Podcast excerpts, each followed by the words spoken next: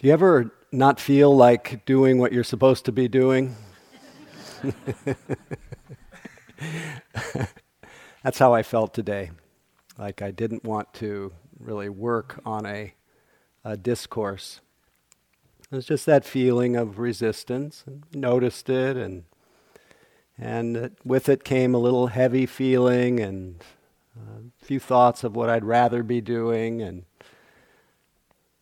but then I, I, that there was a little quieting of that voice.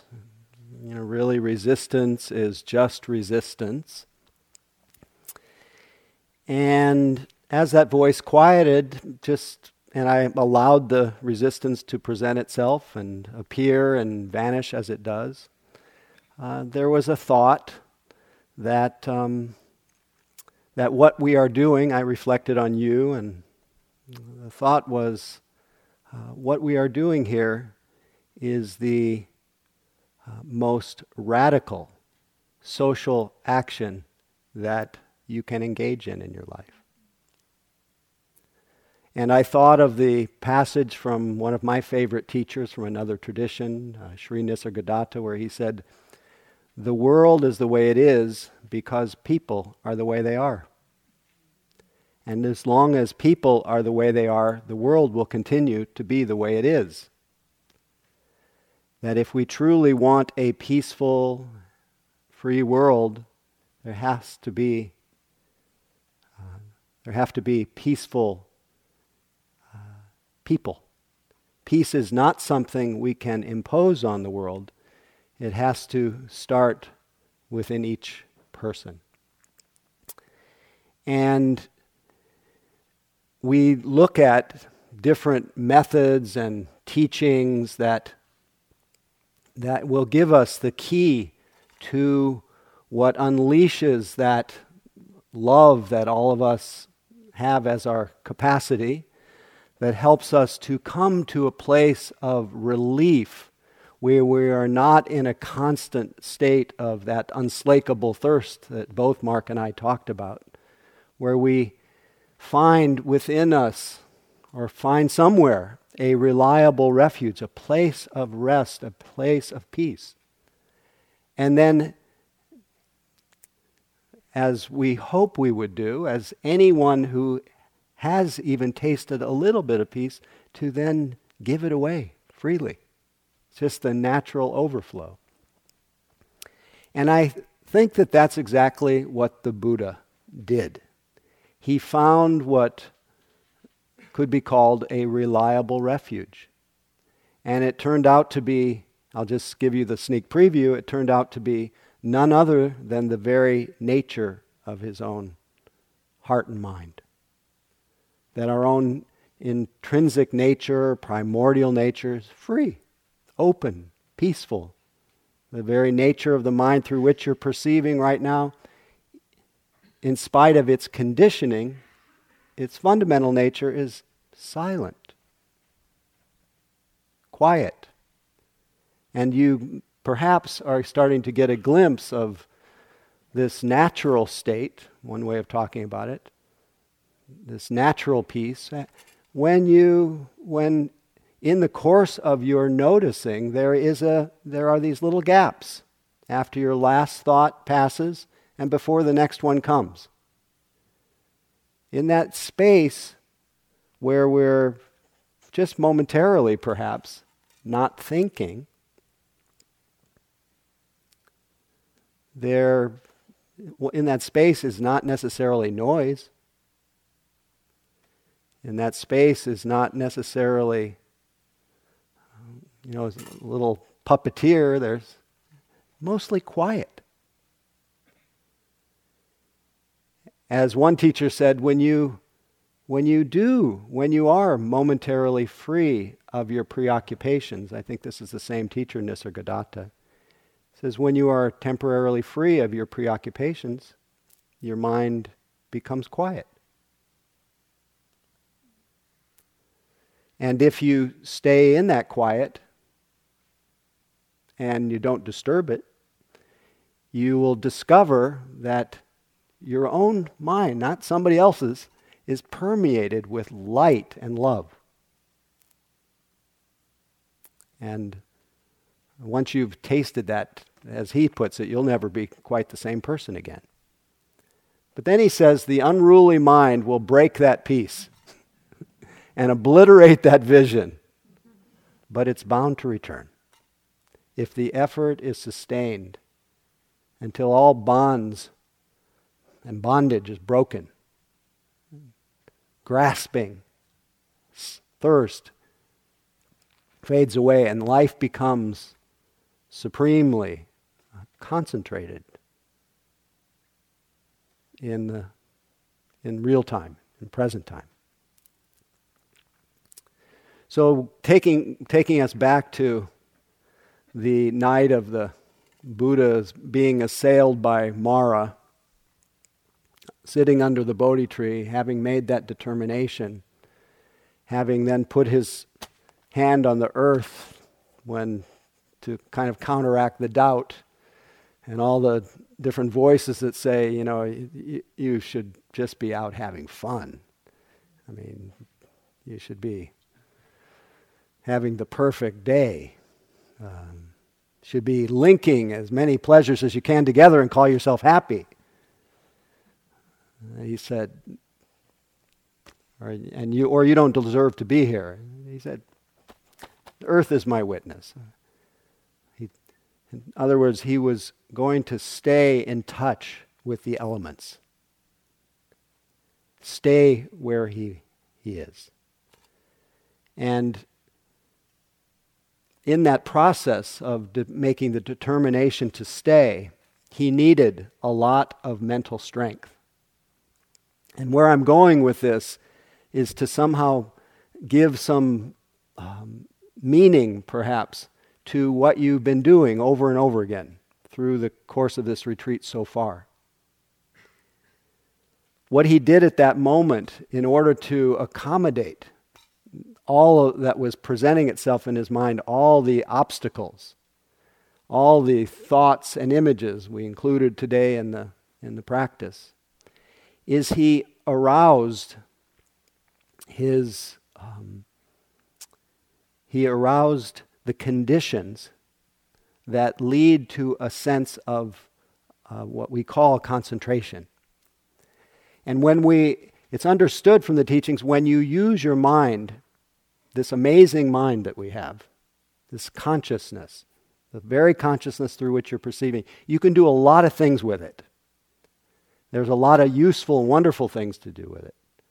But when you take your attention and instead of putting it into a particular task like making something or instead of instead of performing in a particular way in a more focused way, which you can do with your mind.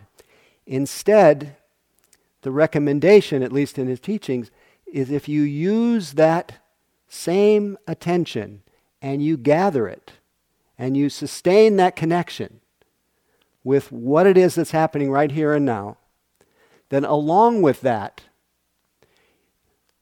your mind, if you connect and you sustain, your mind will begin to become suffused.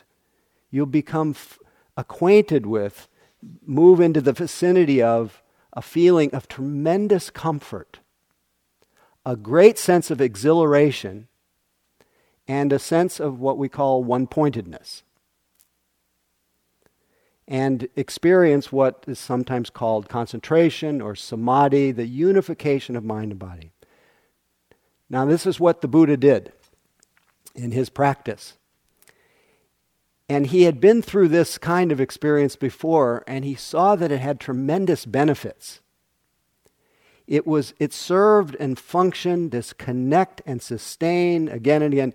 It served as a as a means of smoothing, of quieting the usual preoccupations with what I want to happen what I don't want, with all the worry about what hasn't happened, with all the regret and guilt and, re- and shame about what did happen or didn't or what we imagined happened. The pacifying of the hindrances is uh, a, a reliable result to just what you've been doing by bringing your attention here. Now, of course, in that process, those hindrances at first, as, as you've seen over these last days, they get louder. You see them more clearly.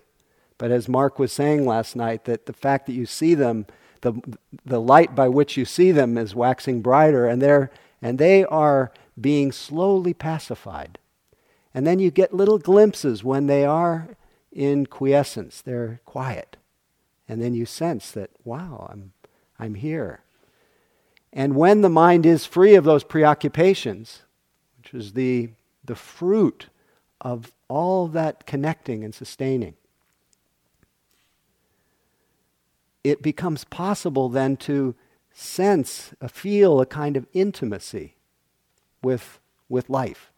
Intimacy with yourself, intimacy with the life around you, the person today in the hall who, who in that moment where their mind wasn't preoccupied and they took a walk in the woods and saw those, those mushrooms. Now, in that moment of connecting with those mushrooms, I imagine, I don't want to impose this on the person who was having such a, a moment, but there, that was a moment of, of non, you could call it non separateness. There was just the connection of that moment, the intimacy of that moment of pure seeing, that unfiltered moment. It wasn't immediately, oh, I like those mushrooms. They remind me of the mushrooms that I saw last year on retreat. And you know, I think I'm going to try to grow mushrooms. And, that, and the last time I tried to grow mushrooms, it didn't work. You know, well, maybe beans. I, but this is what our habit is, but in those moments where our mind is free of its preoccupations, we have this, this kind of intimacy. And it makes possible to, to get a glimpse of, um, of peace. Remember, a peaceful world, you have to have peaceful people. And it begins a process of what I like, like to think of as deconditioning, weakening our conditioning, that inclination of our mind toward excess stimulation. We start to almost resist, not in, a, in an aversive way, but in an intuitive way, resist anything that opposes this peace. We want to guard it because we, want, we feel the preciousness of our connection with those mushrooms or with that stand of trees.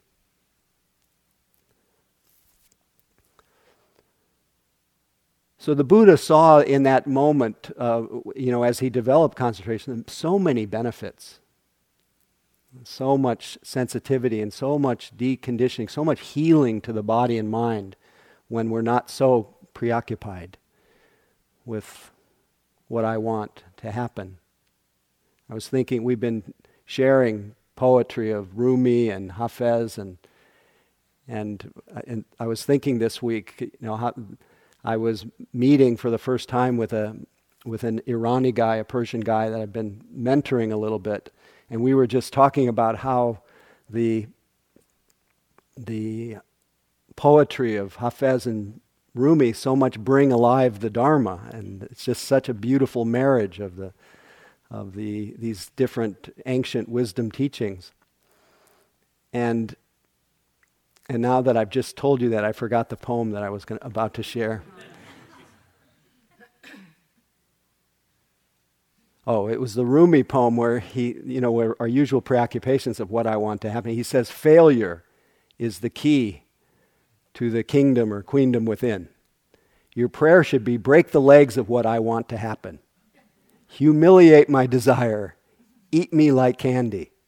It's spring, and finally I have no will. Kind of pacifies that will that we normally operate with, that sometimes that, unho- that will to, to get somewhere, that going that I talked about the other night. Now, of course, the, the will that arises from peace is the will to s- stay connected and to, and to care about what we connect with.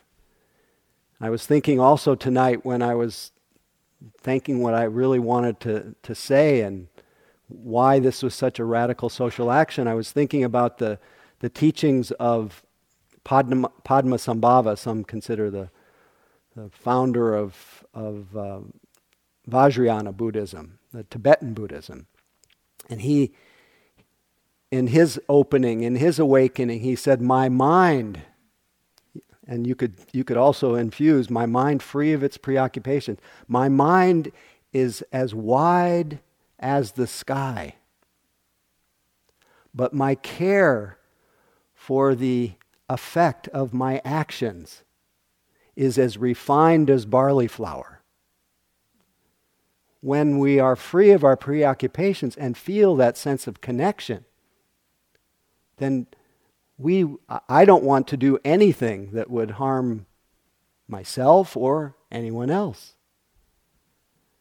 So I don't have to think about being a caring and compassionate person. It is just the natural face of, of, that, um, of that openness. And we begin to get a glimpse as our mind, as these hindrances become, from time to time, a little quieter. As Mark said last night or intimated, we will continue to meet the hindrances throughout our, our life. But it is, uh, but at, once we've tasted this quiescence, our life inclines toward, it's inevitably bound for, um, how can I say this? It's inevitably not going to be as inclined to feed those things that cause us so much agitation, suffering.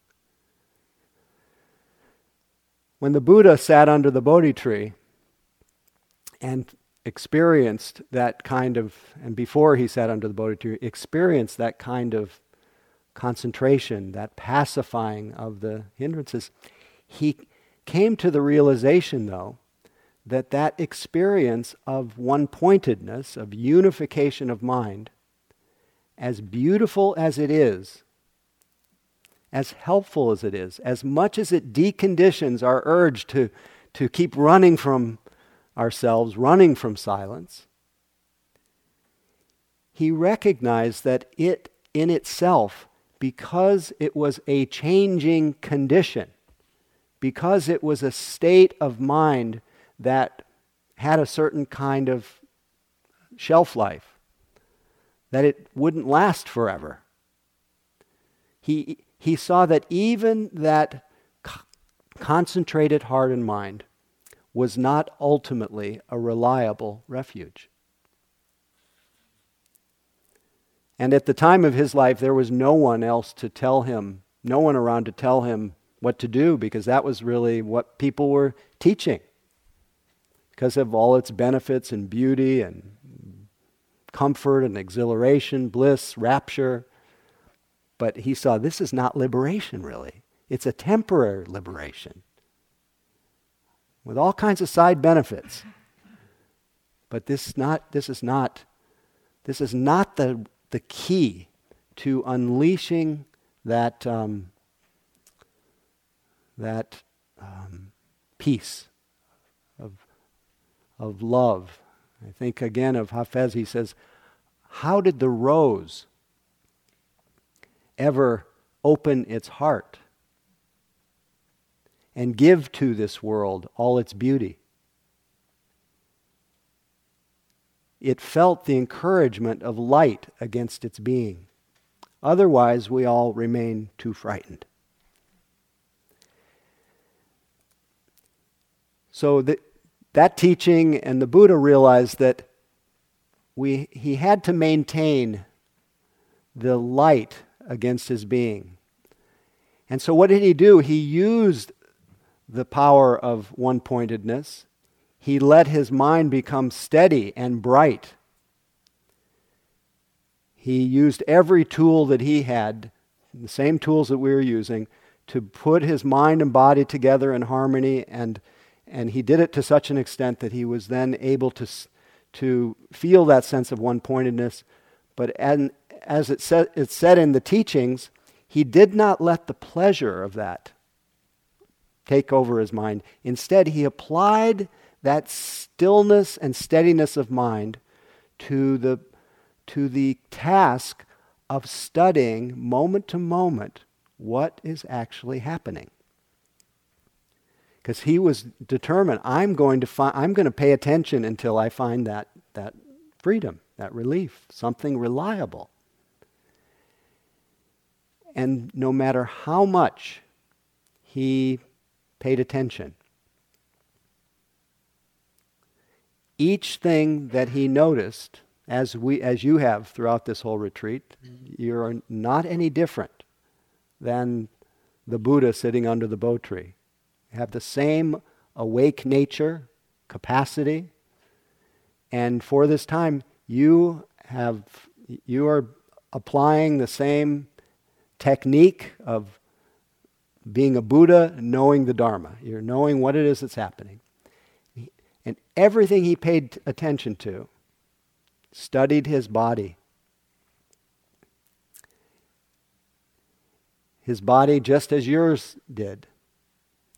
He noticed some common characteristics to every experience that he, that he noticed. He noticed that every sensation that was felt appeared, stayed for a little bit, vanished appeared, disappeared, in endless varieties, processes of streaming, vibrating, pulsing, squeezing, cool, warm, hot. He saw that it was in a constant state of flux. And when he noticed that it was in a constant state of flux, he noticed, not just on the macro level, he already knew that as I talked about the other night, that the, that the definition of birth is the leading cause of death. He knew that in the general sense, but he saw that, the, that the, these sensations were appearing and dying in every moment. And already his pride in, in life, he knew that it wasn't reliable to have pride in life. But then he started to see that there, it's not it's not so reliable to have pride in our body, to have our identity tethered to the body. Because our body is changing, it's getting old. You can't tell it not to get old. Well, you can, but good luck.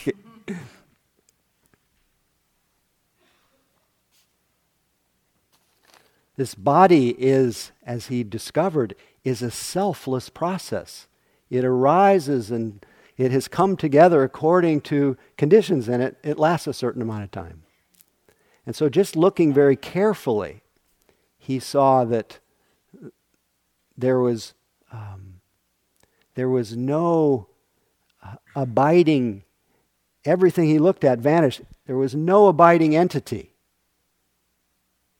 within this span of the body. And there, this has also been borne out in science. People have accumulated lots of facts about the body, and I, would like to share this one, just to, something that kind of brings it into this modern age about the, the selflessness of our body. Humans spend a third of their lives sleeping. Every person has a unique tongue print. There's enough iron in the human body to make one small nail. A cough releases an explosive charge of air that moves up to 60 miles per hour. Sneezes can travel over 100 miles per hour. It takes 17 muscles to smile and 43 to frown. It takes approximately 200,000 frowns to create one permanent brow line. Most people blink about 25 times a minute, 20,000 times a day. Average person speaks about 31,500 words a day. Every breath we inhale billions of atoms that end up as heart cells, kidney cells, brain cells. The average adult is made up of 100 trillion cells. If you unwound the, and joined the DNA from the genes of the cells, it would fit into an ice cube. The string would stretch 80 billion miles. That's from the earth to the sun and back again 400 times. The body gives birth to 100 billion red blood cells every day. Every square inch of the body is populated by 32 million bacteria that are born and die in it. Humans shed 600,000 particles of skin every hour. about, about 1.5 pounds a year. By 70, an average person will lose 100, uh, 105 pounds of skin. Most dust particles in your house are made up from dead skin. The body makes a new stomach lining every five days. The body makes a new liver every six weeks. The body replaces a new head hair every two to five years. Body replaces new eyebrows every three to five months. The body grows new skin once a month. Body replaces a new skeleton, skeleton every seven years. 50,000 cells of your body will die and be replaced with new cells, all while you listen to this sentence.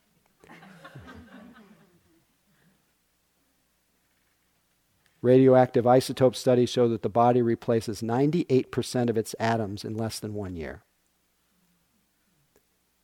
So, at any given moment, parts of our body are appearing and disappearing. So, if you think that you are your physical body, which body are you talking about? The body you have today is not the same one you had yesterday.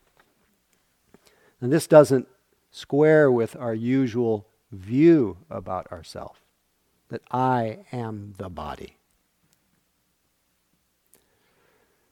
So the Buddha was naturally curious, saying, I'm not my I'm not my cells or this body, these changing sensations. I cannot be defined by this process that's happening it's changing. I can't find any lasting satisfaction in this, obviously. And the whole process, as it's so obvious, is happening selflessly. It is without an ego, this body. It operates according to its own nature. And then he moved on, as we inevitably do, not in a linear way, but notice the same thing about the moods the mental states, all those visits from Mara, those temptations, those doubts, the restlessness, aversion, saw that they appeared completely unbidden. And the knowing of them, moment, each moment, arose of itself, and then they passed away. So the experience happened, the knowing of it happened, and it was gone. And a sound, the knowing of it, passed away, gone. Nowhere in that process could there be found uh, a knower. Knowing itself was appearing and disappearing. But he saw that there was no I, no me, no you to be found in the moods appearing and vanishing. States of mind. And then, of course, the thoughts and images. Saw that they, like clouds, they have no roots, no home, appearing, vanishing, all by themselves, unbidden. And we all know for ourselves, and Mark mentioned that we have thousands of these. And one study I've heard many years ago is that we have 65,000 thoughts that arise unbidden every day, and 90% are repeats from the day before. I don't think that's actually true, but, but there's a lot of repetition. So, you, but yet there is some kind of distorted perception that gives rise to the belief that I am the thinker. And we've went over and over today in many different ways, recognizing, noticing, commenting on the fact that the thoughts are their own thinkers. They appear and they disappear without any agency. They appear and disappear. And what appears and disappears, can that be me? Can that be mine? Where is the me and where is the mine in, the, in this flow of changing conditions, changing thoughts? But for the Buddha, uh, an interesting thing happened as he paid attention and saw that, that there was really no root to this, this changing experience other than one thing causing another.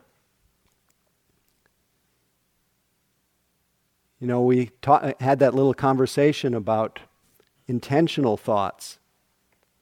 But we, we don't often look at what's giving rise to that intentional thought. Is there a self giving rise to that intentional thought?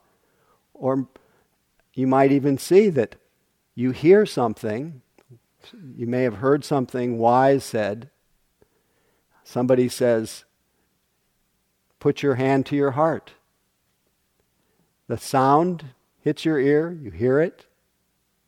There's some understanding that comes. And that, that understanding gives rise to maybe a pleasant feeling with the thought of it. And then the desire maybe pops into, or the idea, oh, that's a good idea. That good idea then gives rise to the intention to lift the arm, and then the arm comes, and then once you, the intention to lift the arm, then the intention Another mental impulse comes to move the arm to the, ha- to the chest, to the heart. And in our conventional view of reality, I decided to put my hand on my heart. But if we were to really track that whole sequence of what happened, where is the I that did that? We see that everything happens according to causes and conditions. Depends on these processes, mental and physical. But where is the self in that? Where is the I? So the Buddha began to see that in seeing, there's just seeing. In hearing, there's just hearing. In smelling, there's just smelling. In tasting, there's just tasting. In feeling, there's just feeling. Thinking, there's just thinking. No me, no you, no self at all just what there is.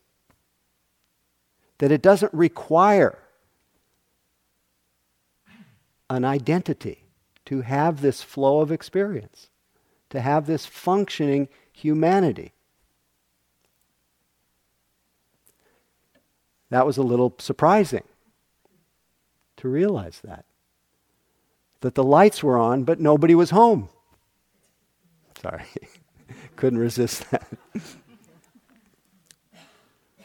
But another interesting thing happened.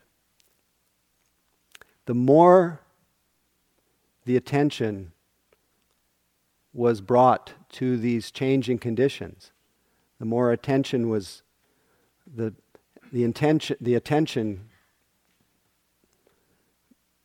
came with more frequency.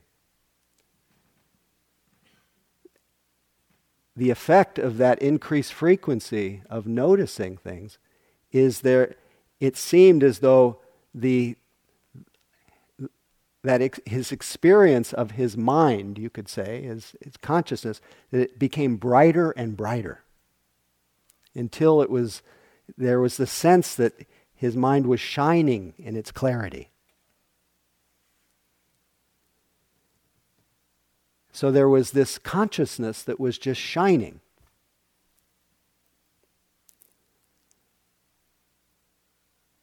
And so his mind began to see not only was everything coming and going by itself, but the light by which it was being known was waxing brighter and brighter. And then in a flash, he realized that the more his attention began to shift to being not just interested in what was coming and going, but interested in the nature of the mind that was knowing it. Does this make sense?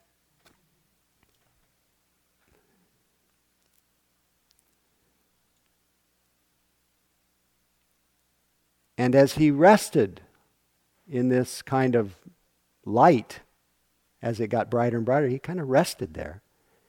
And he noticed everything coming and going. And he realized, wow, I am incredibly happy right now. Why am I happy? I'm happy because my mind isn't reaching for anything. It's not pushing anything away. I'm not making up any, I'm not making it very personal. I'm just here, just open. And in a flash of insight,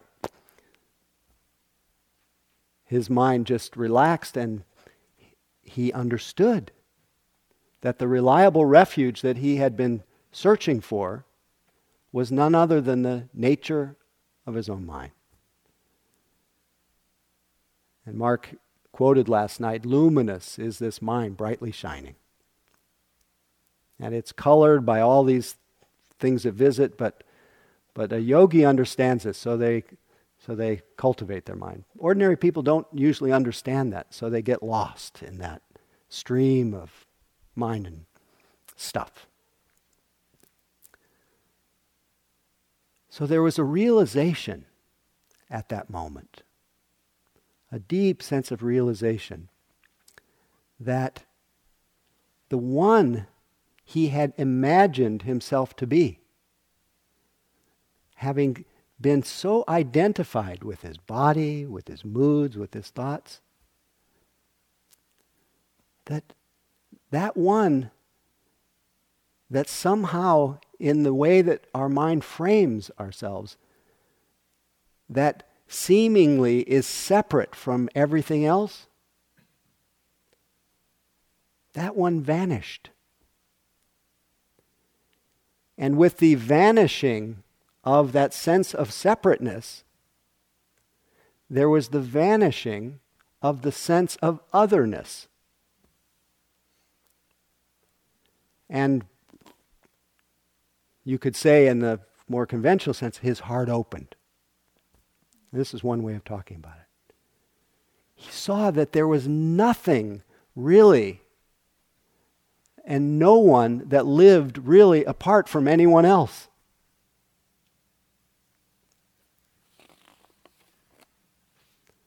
Nisargadatta talked about how we, how we build this sense of separateness and I'll read this passage. The stream of desire that gives birth to that sense of separateness, that gives us name and gives us our form. The desirable is imagined, where we want to go, who we want to become. Become the di- desirable is imagined and wanted and manifests itself as something tangible or conceivable. We start to think about ourselves. Thus is created the world which we live, our small personal world. The real world is the real world is beyond this ordinary mind, this ordinary knowing. We only see it through the net of our ideas and desires, divided into pleasure and pain, right and wrong, inner and outer to see the universe as it is, you must step beyond the net. And yet, it is not hard to do so, for the net is full of holes. So he saw that that net was actually completely connected.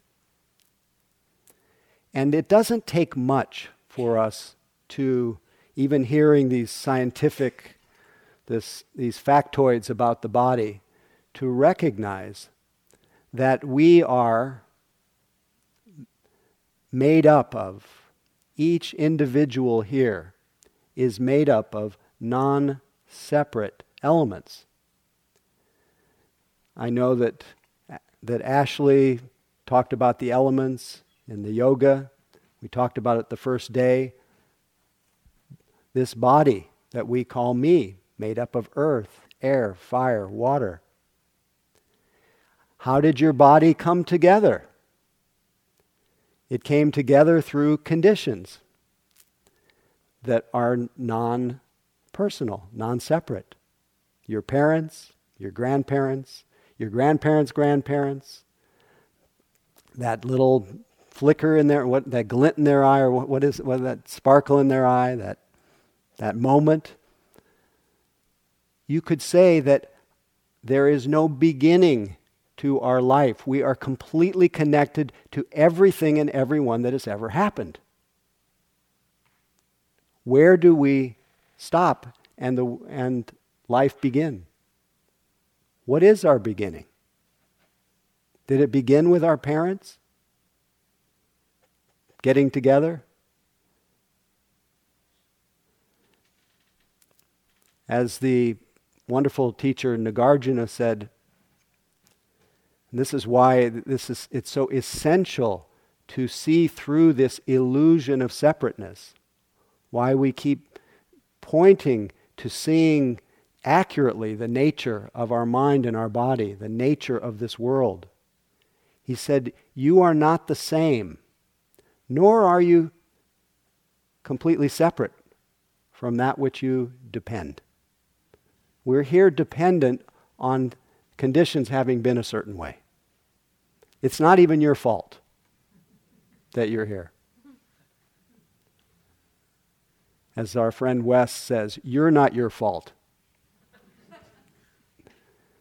that you've come to. So he says, You are not the same, nor are you different from the conditions on which you depend.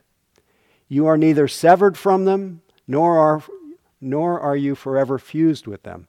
This is the deathless teaching for Buddhas who care for the world.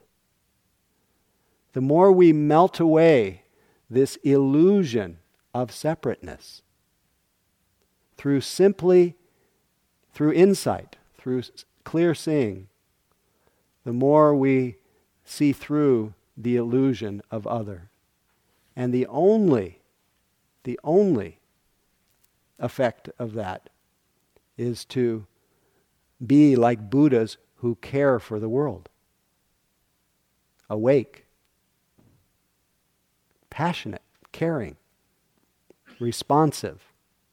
In the Tibetan tradition, they describe the, the nature of our mind is, is open or empty. Its nature is clarity, and its, its expression is this, un, this unlimited capacity to respond. And we can see that when we're, in a, when we're caught up in our, in our preoccupations, when we're caught in the little narrow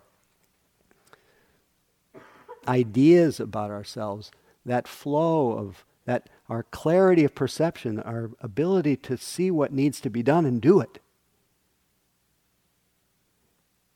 And so, what we're doing when we're letting go here is we're letting go of our misperceptions three common misperceptions that bind us to a feeling of separation, a feeling that we are the one wave that's gotten separate from the, separated from the ocean. The three misperceptions that are based on these three common characteristics that become clear when we practice. The th- first misperception is what we take that which is impermanent and changing to be solid and permanent. We tend to take that which is n- not very reliable, not really ultimately satisfying, to be, we expect it to satisfy us. Keeps us tight, keeps us searching. And we take that which is selfless, that's happening according to conditions, in some ways happening by itself. We take it to be me and mine.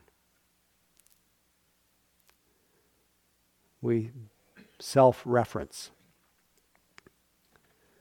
So when the Buddha sat there and, and saw his own face and he couldn't find, couldn't find his identity, at least for a time, he didn't think anybody would be able to get it.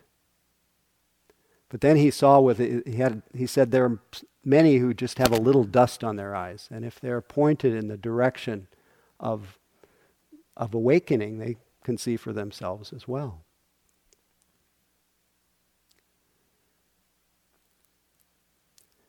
So he described the difference between what we experience moment to moment and the view that goes on in our mind. Now, the view that goes on in your mind, what Mark described as papancha, the effusion of commentary that obscures the bare, as the traditional definition, that obscures the bare data of cognition, the elaborations of our mind. The elaborations of our mind, sitting quietly, a thought arises. And of course, if that thought is noticed, it's just a thought. No root, no home, like a cloud floating through an empty sky. Inseparable from awareness, just appears and disappears. Not a problem. But when that thought goes unnoticed, unrecognized, as one Tibetan teacher says, it spreads out into ordinary thinking. And he called that the chain of delusion. Because in that little stream of ordinary thinking, our mind moves from that, that sense of selflessness, of non separateness, from just simplicity in the seen, just what's seen, and the heard, just what's heard, just life unfolding, which it actually is, to a view, and that's and always now, as we talked about the other night, from life unfolding inseparable, everything moving together in, in a symphony of conditions. Not one person here, apart from the flow of life, moved by circumstances beyond our control, yet having some relative sense of, of individuality, a unique, each person a unique expression of life, but not separate from life. Somehow we move from, from that symphony of connection into this little narrative, this view. I am so and so.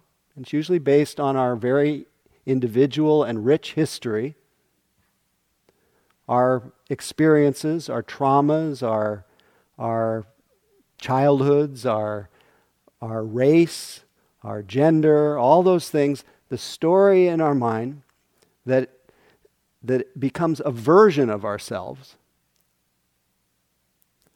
a version of ourselves of somebody, as I talked about before, who has come from the past, who's passing through the present on my way to the future.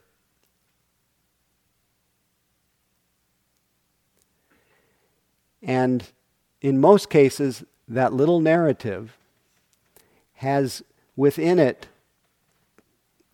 a sense of, of an identity. Based on all that past experience, that identity that has been built around uh, everything that's ever happened to us. And because that identity is dependent on thoughts, it's very fragile. And because it tends to be tethered to or hooked to our body, which is changing, very fragile and very vulnerable. Because it's, a, because it's connected to moods, thoughts, images, very fragile, very vulnerable.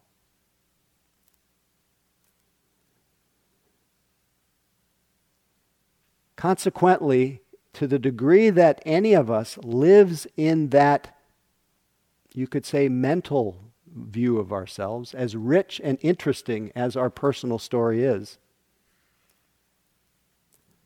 To the degree that we live in that story, we're basically living in a constructed, imaginary reality of somebody who fundamentally, relatively speaking, exists, but fundamentally doesn't exist. That one who you imagine yourself to be is, uh, is a mental version of you and it's often a version of lack.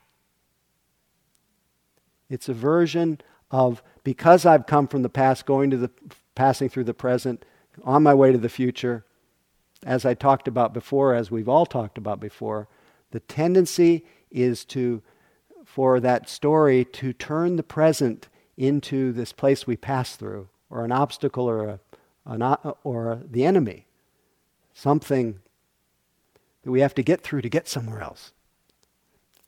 I actually stole that from Eckhart Tolle. He says that we had three ways we tend to relate to the present as a pass through, as an obstacle, or the enemy. This one who has come from the past, passing through the present to the future, doesn't exist. That's the one who is who's bound up in time. So, an example of this, and I used it, I talked a little bit about this in one of the groups today. An example of this is the common thought in our life that reflects our life situation.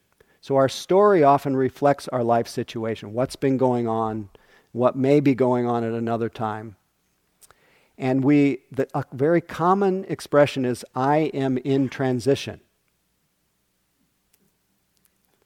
I am in transition. So when I, when I think of that, I'm in transition, I think that I've come from the past, I'm passing through this on my way to when I'm not in transition anymore. But yet, there's not one person here in real time in simple time, in meditative time, can find the one who's in transition. That is a narrative, it's a story. It's what the Buddha called Sakkaya Ditthi, self view. It is the ego, the ego that has come from the past, passing through the present on the way to the future. And it's that ego, that identity of the one who's doing that, who's the one who has to somehow figure it out and forge that trail to that future. Now, when you hear this, you may think, well, if that one who I imagine myself to be does not exist, does that mean that I don't exist?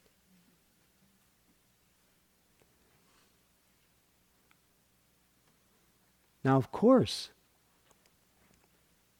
you exist.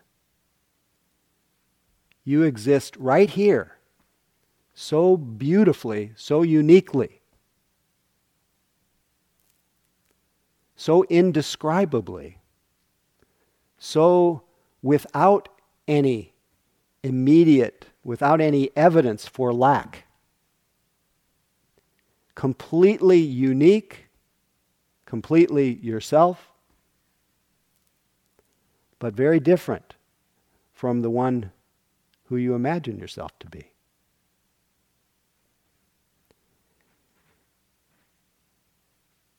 So, this we will not, I hope we do not give up our stories. They're beautiful and rich. But I hope, and the teachings offer hope, that we can see the difference between who and what we are in truth and the version of our place, ourselves that plays through our mind. And to begin to trust much more your immediate and direct evidence of yourself rather than the one that is reference to the imagined past or the imagined future. Or as James J. Audubon put it, if there's a difference between the bird and what the field guidebook says, believe the bird.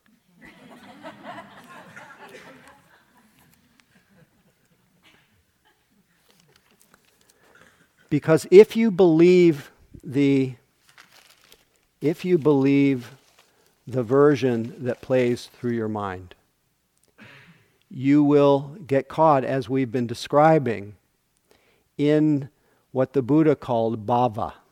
I know Mark used the word, but this word bhava is, means becoming. Our mind, the whole orientation of I, the identity view is to maintain some kind of, um, to create the conditions where there will be some kind of security. That something that will secure a sense of myself but an identity, a view of myself cannot be secured. because it's based on, on body changing, moods changing, thoughts changing. It fundamentally leaves us in a state of insecurity. And because we love ourselves, the tendency is to keep searching, is to keep searching for security. Keep, keep our sense of trying to find security in something that can't secure us. As Kabir said, Tell me what I can do about this world I hold on to and keep spinning out. I gave up sewn clothes and wore a robe, but I noticed one day that the cloth was well woven. So I bought some burlap, but I still throw it elegantly over my shoulder. I pulled back my sexual longings, and now I discover I'm angry a lot. I gave up rage, and now I notice I'm greedy all day. I worked hard at dissolving the greed, and now I'm proud of myself. when the mind wants to break its link with the world, it still holds on to one thing. It just keeps feeding that, that I version. Now, notice what it's like for you. You've, you're trained to be able to do this now. Notice what it's like for you after your last thought of yourself has faded away and before the next one comes. Notice what is available to you as your natural state when you don't look ahead for a moment and you don't look back. What, is, what do you experience when there is a momentary quieting of that idea of yourself in time? Is anything lacking? Anybody willing to say, what is your experience? After the last, do you have bliss? Nice. Anyone else? Peace. Peace.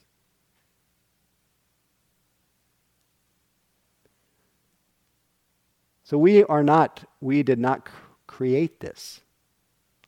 All we did for a moment is, is remove or see the difference between that little story that you tell yourself and that I tell myself and what my immediate experience is. That place where there is no transition.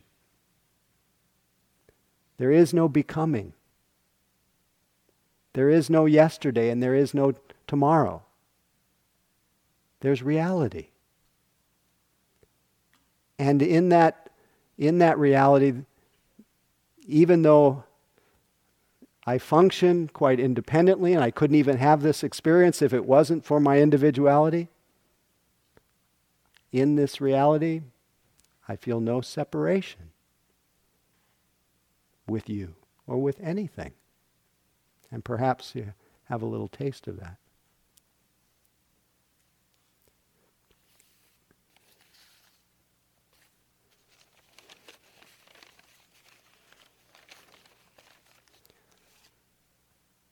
So, this practice is an invitation to not so much get rid of this self illusion, these self ideas, because we, it's very functional.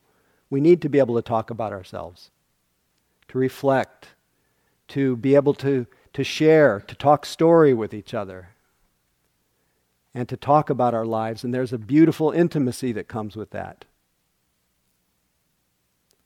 But what, the, what that our stories are, what our stories cannot do is accurately describe our innate beauty and freedom. They are, in some ways, insults. As Emerson says, who you are, shout so loud I can't hear what you say.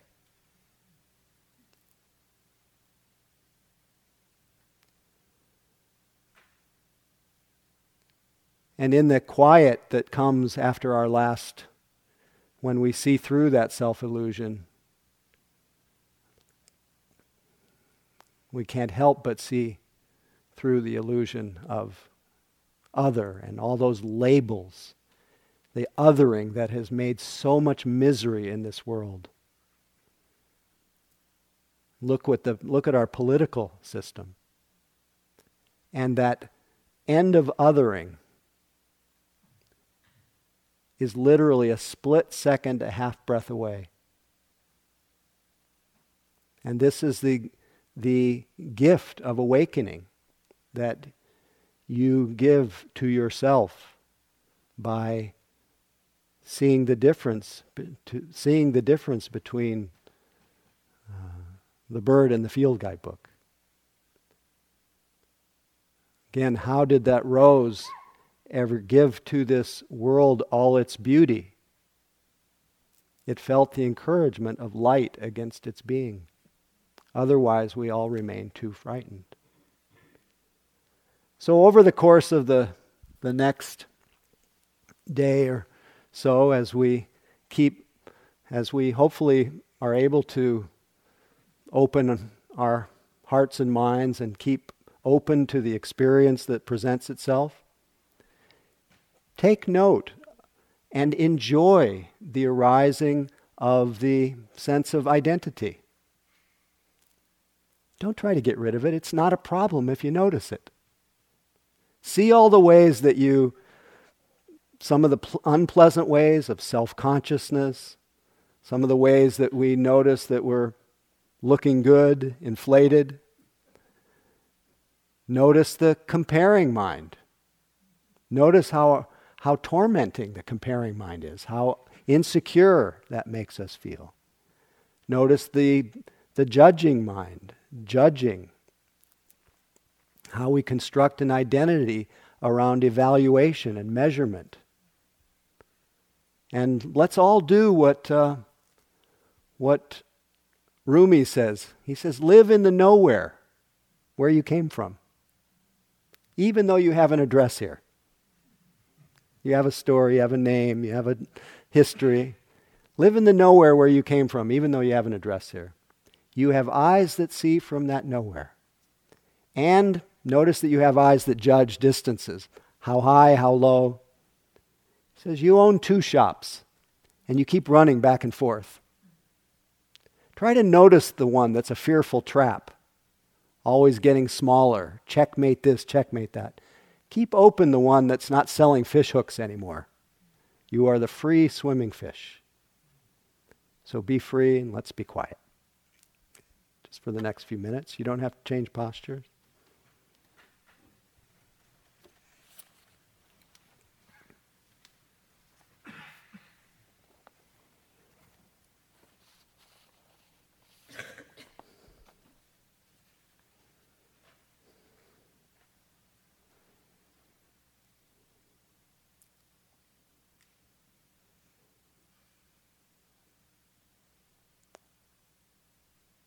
So wake up to what you are.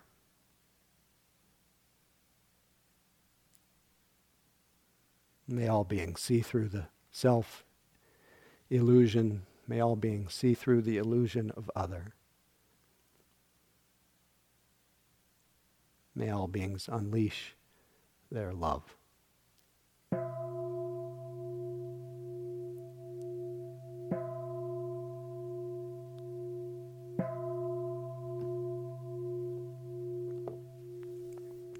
Thank you for your long enduring attention and thanks for your practice so far.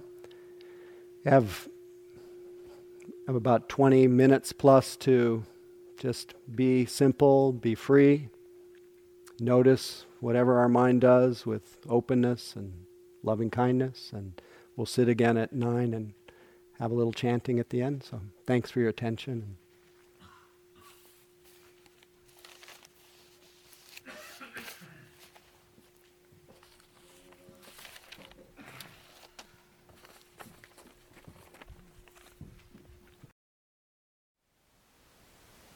Thank you for listening. To learn how you can support the teachers and Dharma Seed, please visit dharma dharmaseed.org slash donate.